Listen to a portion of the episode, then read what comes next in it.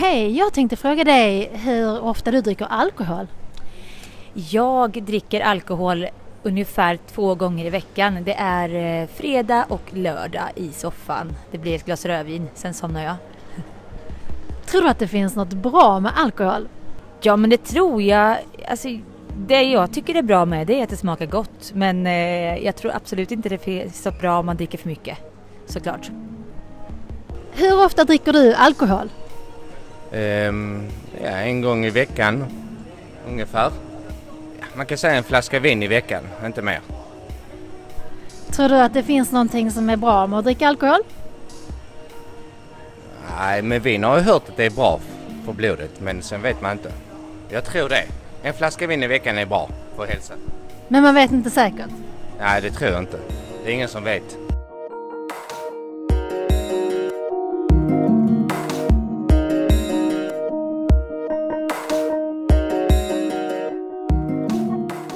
Alkohol är för många en lika etablerad som accepterad del av det sociala umgänget. Och de som dricker idag gör det oftare än tidigare. Men även i ganska små mängder påverkar alkohol vår hälsa och ökar risken för några av våra vanligaste folksjukdomar.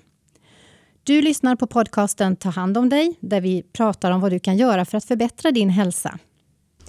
Jag heter Kerstin Gossé och med mig i studion är Malin Skogström, allmänläkare, Elisabeth Nilsson, sjuksköterska och Meth Nilbert, cancerläkare.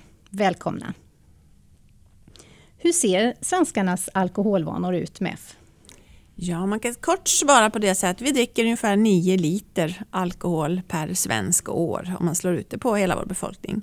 Det som eh, väl har ändrats det är ju att vi dricker eh, kan man säga allt eh, mer. Förr så drack vi nog mest på helgen. Idag har vi också lagt till ett, ett vardagsdrickande. Eh, det är vin som leder efterföljt av öl och så sprit som bara står på ungefär 15 procent av vad vi dricker. Eh, ska vi säga någonting positivt så kan man väl säga att de unga dricker faktiskt mindre eh, och är duktiga tycker jag idag på att liksom hantera sin, sitt alkoholintag. Men vardagsdrickandet är nog det som vi är mest bekymrade för. Vad händer rent fysiskt i kroppen när man dricker?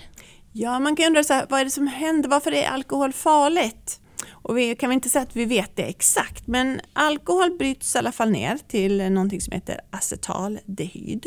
Och det är ett eh, slags giftigt ämne som skapar så kallade fria radikaler som då kan påverka olika vävnader negativt. Sen har ju alkohol väldigt många effekter. Det påverkar våra hormonnivåer.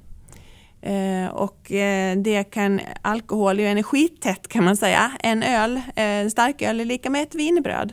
Så det finns också en risk för att man blir överviktig. Och övervikt i sig är en riskfaktor för många sjukdomar. Så det är rätt så komplext. Finns det något lagom drickande, Malin? Ja, det finns ju egentligen inget riskfritt drickande. Ehm, redan från första glaset så ökar ju våra risker för att utveckla cancer eh, och så. Eh, sen har vi ju satt upp våra riktlinjer eh, här i Sverige där vi tror att vi, så att säga, vi har en risk även när vi dricker upp till de gränserna. Men risken ökar mer när man dricker ytterligare så att säga. Och för kvinnor så är det då mer än nio glas. Då pratar vi standardglas. Ett litet glas vin, en liten starkare till exempel är ett standardglas. För män är det mer än 14 standardglas som gäller. I veckan då? I veckan ja, och de gränserna eh, kommer vi eventuellt att sänka eh, framöver. Finns det något lagom drickande? Vad ska man förhålla sig till när man funderar på vad som kan vara lämpligt?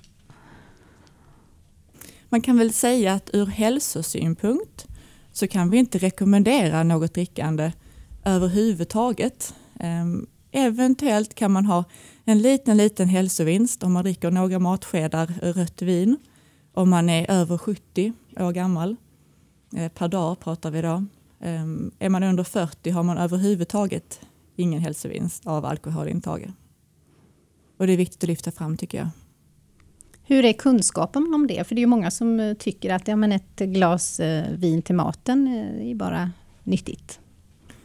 Den kunskapen är inte särskilt utbredd i nuläget upplever jag som allmänläkare. Ehm, det är många som har en stor okunskap kring detta. Och det som vi lyfter fram mer och mer eh, inom sjukvården nu det är ju risken för cancer. vid alkoholintag. Vad möter du för attityder som allmänläkare bland dina patienter när ni pratar om alkohol?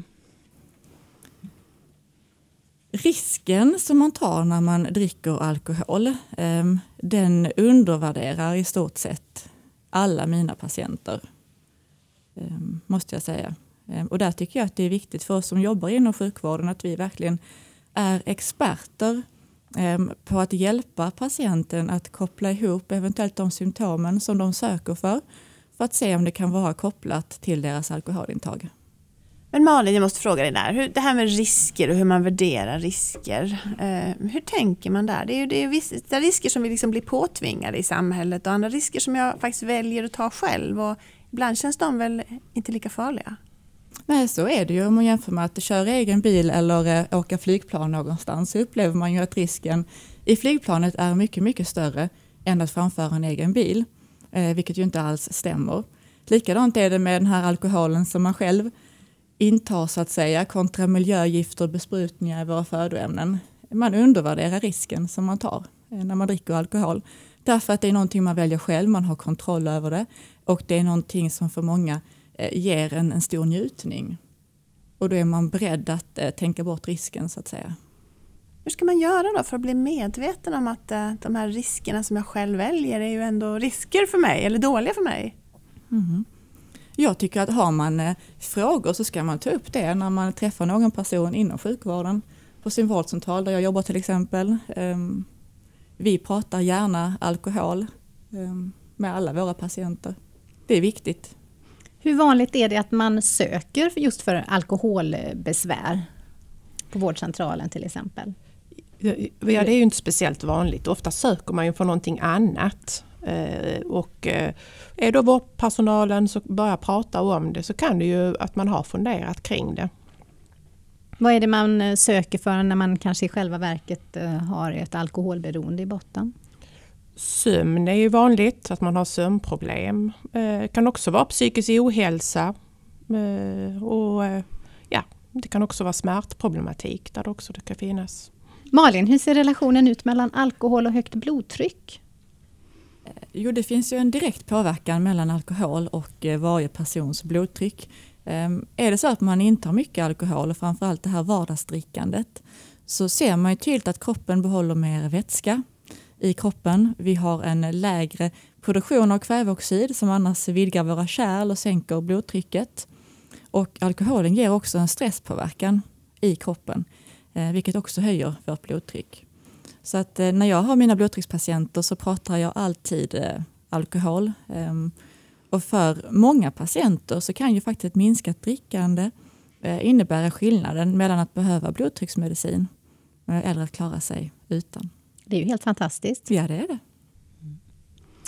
Vi har ju en väldigt stark hälsotrend idag. Man lägger mycket tid på motion och äta rätt och äta ekologiskt. Hur går det ihop med att de som dricker, dricker oftare idag än tidigare? En del tror jag det är det stressade samhället, att man använder alkoholen för att kunna stressa av och det tycker jag är ett av varningstecknen. Där man dricker alkohol av andra orsaker än man gjort tidigare. Det är inte för att det är fest eller för att man är glad utan det är för att man ska kunna koppla av och till och med kanske för att man känner sig ledsen och ensam. Och det är ett av varningstecknen tycker jag när det har ändrats. Här har vi ju ett jättestort eget ansvar, tänker jag. Att liksom tänka att på vilket sätt kan jag eh, koppla av, stressa mm. av istället? Kan jag ta en promenad sådär på kvällen eller kan jag ta en kopp te? Eller vad? Det finns ju andra saker man kan göra. Mm.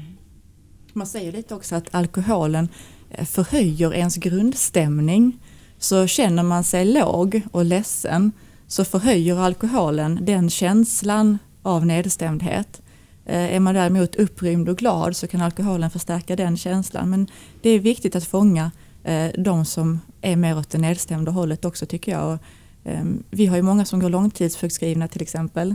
Eh, det är ju ett, ett fel tycker jag av mig som läkare att inte ta upp alkoholen när jag förlänger en sjukskrivning till exempel. När jag har personer med långvarigt illabefinnande med smärtproblematik. Mm. Här är det positivt att man kan få stöd och hjälp att förändra det här beteendet. För det kan låta enkelt att man bara bryter. Men att bryta beteende kan vara ganska svårt. Men kommer man till en person som kan hjälpa en så kan man förändra sina eh, alkoholvanor. Och var finns den hjälpen att få? Man ska kontakta i första hand sin vårdcentral och sen kan de nog guida vidare var man kan få sin hjälp. Det finns också 1177 där det finns alkohollinjen som man också kan ringa. Det finns professionell personal som man kan prata med. Har du någon gång funderat på att någon i din närhet kanske dricker för mycket alkohol? Eh, ja, det har jag faktiskt. Gjorde du någonting åt saken då? Jag pratade med personen i fråga kring varför de dricker. Vågar man fråga om det slutade bra? Det gjorde det faktiskt. Det här är många år sedan men eh, det var en person som jag tror skulle säga idag också att den är rätt så glad för att eh, samtalsämnet dök upp för att det gjorde att den fick fundera kring varför den drack och eh, göra någonting åt det och ändra sina alkoholvanor.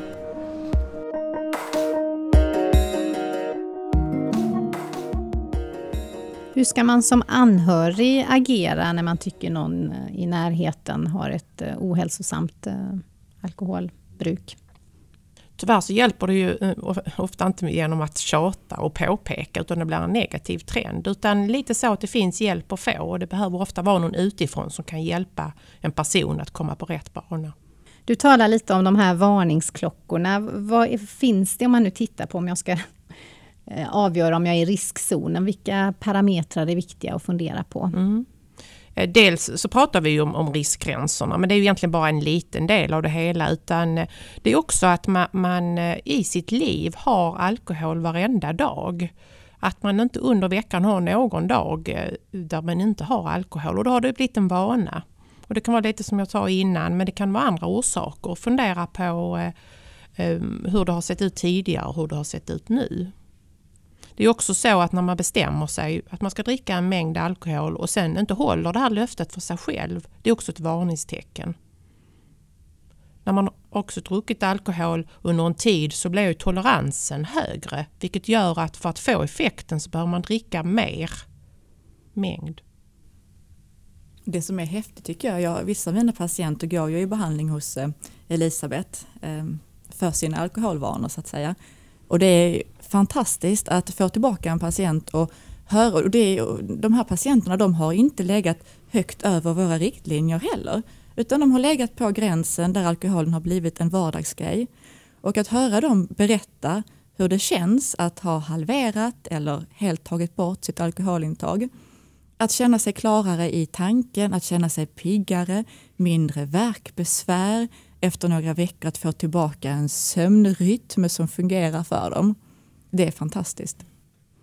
Och det viktigaste är att få tillbaka självkänslan. För är det någonting som alkoholen gör så trycker det ner ens, ens egenvärde. Och det tycker jag är också det viktigaste. Hur svårt är det att eh, bryta ett eh, negativ alkoholkonsumtion? Det behöver inte alltid vara så svårt. Om man får rätt hjälp och man får den här positiva, att man börjar ett litet steg, så, så behöver det faktiskt inte alltid vara så svårt. Det är lite beroende hur långt man har kommit. Och det är ju det som är att gör man ingenting åt det och man bara fortsätter så ofta blir beroendet, om man nu, starkare och starkare. Idag pratar vi ju inte om beroende eller icke-beroende utan mer som en skala. Så det gäller att söka hjälp i tid. Sen kan man väl säga att det är ju många som aldrig ens behöver komma till behandling heller. Utan bara att man tänker efter lite mer. Hur dricker jag alkohol? Varför dricker jag alkohol? Hur skulle det kunna se annorlunda ut? Så är det ju många som på egen hand också klarar av att förändra sitt dryckesmönster. Att börja räkna glasen är en bra sak och fundera på varför man dricker. Det talas om sambandet mellan alkohol och cancer. Kan du berätta lite om det MF? Ja, man kan säga enkelt sagt så kan man säga att där alkoholen passerar genom kroppen, där kan vi se kopplingar till cancer. Från munnen, ner i svalget, fett, matstrupen, eh, levern, även tjock och ändtarm. Och det som vi väl har tänkt för, för kanske tio år sedan tänkte vi att det var ju hög risk, eh, de som drack väldigt, väldigt mycket. Och det var framförallt nog, eh, tänkte man på levercancer, kanske mest känt. Idag vet vi att väldigt många vanliga cancerformer och inte minst skulle jag vilja lyfta fram bröstcancer, för det ju, drabbar ju en av tio kvinnor. Där är det en väldigt tydlig koppling. Och det som är svårt här är ju att det är en väldigt tydlig koppling mellan dos och risk. Så redan lite grann, nu ska man inte skrämmas, men redan vid det första glaset så ökar man risken lite grann. Så därför så är det väl andra anledning att tänka på det här med att eh, eget ansvar, vita dagar, vita veckor, kanske kan man till och med nå en vit månad. Där läste jag en studie att eh, brösten är extra känsliga, alltså ännu mer känsliga eh, när man är yngre, när brösten är under en eh, liksom, stor utveckling. Är det så? Vet inte riktigt. Det mm. skulle ju kunna vara så. Um, alltså det här med bröstcancer det är ju ganska nytt att vi har insett att mm. risken är, som sagt vi har kopplat det till de här ehm, som har druckit väldigt mycket och tänkt på levercancer och kanske matstrupe och kanske mm. huvudhalscancer. Mm. Men när vi börjar prata bröstcancer som ju drabbar liksom många tusen kvinnor varje år i landet och tarmcancer som också drabbar 6 000 ungefär. Det är liksom väldigt stora, då behöver höja risken med några procent så blir det ändå väldigt många fall i vårt land. Mm. Sen kan man inte för den enskilda patienten säga att det var just alkoholen som låg bakom. Ett område som vi diskuterar mer och mer det är i samband med operation och där har vi ju sett att en hög alkoholkonsumtion ökar risken för komplikationer både under och efter operationen. Så där går man ju ut och rekommenderar eh, på många håll att man ska ha fyra veckors alkoholstopp innan operation. Och det är väl rimligt att när man ska liksom genomgå en operation och vill man ju vara så fit som möjligt mm. på alla sätt att då är det självklart att det också är en mm. del av att man plockar bort alkoholen innan. När det i alla fall är en operation som man vet att man ska genomföra. Mm. Ni var inne lite på det här med um, olika åldrar och hur man dricker. Många börjar dricka alkoholen och har alkoholen då större påverkan på en ung människas kropp än på vuxna? Det som jag har läst i en del studier det är ju en koppling eh, till demenssjukdom till exempel. Att de som dricker mycket i unga år när eh, hjärnan är under en stor utveckling fortfarande, alltså upp till 25 års ålder, så eh, är det en större risk för att senare i livet få en demenssjukdom. Mm. Och det är sånt som vi inte tidigare har känt till. Och det är framförallt det här extensiva drickandet vid liksom enstaka tillfällen med minnesluckor och så. Och det tänker man ju inte på när man är 20. Och det bryr man sig kanske inte ens om när man är 20. Nej. Mm. Det finns ju inte så, det är också svårt att göra studier. Det där är ju ett väldigt nordiskt drickande och dricka så extensivt som man faktiskt har minnesluckor eller, eh, mm. eller mår dåligt. Mm. Är det mer skadligt att eh, dricka en flaska vin själv en lördagkväll än att dela upp det på fyra fem dagar i veckan, den här flaskan? Då är det bättre att dela upp den och dricka mindre mängd. Mm. För det är också den här intensivkonsumtionen. Och nu ska vi säga att intensivkonsumtionen har också minskat bland niorna och de som går på gymnasiet, vilket är väldigt roligt. Eh, för det är också skadligt. Vad beror det på att uh, unga uh, dricker mindre? Vet vi det? Man tror att lite av det är den här trenden med, med eh, att träning och äta rätt och så har blivit och då, då ingår inte alkoholen i den. Där tycker jag att flera av mina yngre patienter är mer medvetna idag att det faktiskt finns en risk att träna extensivt dagen efter alkoholintag. Ehm, det är en kunskap som börjar sprida sig. Och man tränar ofta sämre och det är ju inte heller något positivt. Amning och alkohol, hur ställer ni er till det? Är det okej okay att ta ett glas vin när jag ammar min baby? Ehm, jag tycker man kan luta sig på Livsmedelsverkets rekommendationer. Ehm, det är ju trots allt så att eh, den lilla alkoholen som finns i bröstmjölken som barnet får i sig, ehm, det är inte så att det kan påverka barnet om man håller sig till ett till två små glas vin en till två gånger i veckan. Snarare så lyfter man ju fram detta som någon form av eh, omvårdnadsfråga. Ehm, när båda föräldrarna har druckit alkohol så ger man inte samma gensvar på sina barns behov och det spelar ingen roll om det är spädbarn eller om det är äldre barn. Ehm, det är i så fall snarare det som borde vara en tankeställare. Tycker jag. Och redan vid ganska måttliga mängder alkohol så påverkas eh, vårt beteende. Ja, det räcker med första glaset vin. Finns det några nyttoaspekter med alkohol? Man kan ju bli lite bedrövad när man hör om allt eh, negativa. Men, men, det kan ju finnas och det är ju så att om man har kontroll på alkoholen eh, och det pratar jag ofta med mina patienter om, så är det ju faktiskt så att det kan finnas alkohol i, i stunder där det blir väldigt trevligt och mysigt. Men det gäller att ha kontrollen över det. Så det ska man inte heller säga. Utan det finns, men det gäller att man själv kan kontrollera det och att man inte gör det var dag. Då blir det lite extra mysigt. Om jag tycker att någon i min närhet dricker för mycket Elisabeth, eh, ska jag påpeka då eller vad, vad gör jag? Det tycker jag absolut man kan göra. Eh, det är väldigt individuellt sen hur, hur, individen tar det. Som sagt det här är väldigt känsligt och, och, så så det kan, bli, det kan bli en bra effekt. Många gånger så, så blir det kanske aggressivitet och att man stöter det ifrån sig. Ett sätt är ju också att man kan ringa till alkohollinjen och få stöd om hur man ska agera och, och eh, mot den anhöriga via dem. Så det är lika bra som anhörig och som barn att ringa dit. Vi var inne på det här med hur barnen påverkas av att leva med någon som dricker för mycket. Hur kan det vara? Jag kan säga att ofta glömmer man barnen i de här sammanhangen. Det handlar både om närvaron, eh, på säga, både fysiskt och mentalt i relation till barnen. Ehm, och kraften att liksom eh, finnas där för dem eh, med så att säga gärna på, på full sving. Liksom. Och sen handlar det ju om klart att man sänder ju signaler till barnen som, som de just ska ta med sig i sitt eget liv och i sitt dryckesmönster så småningom.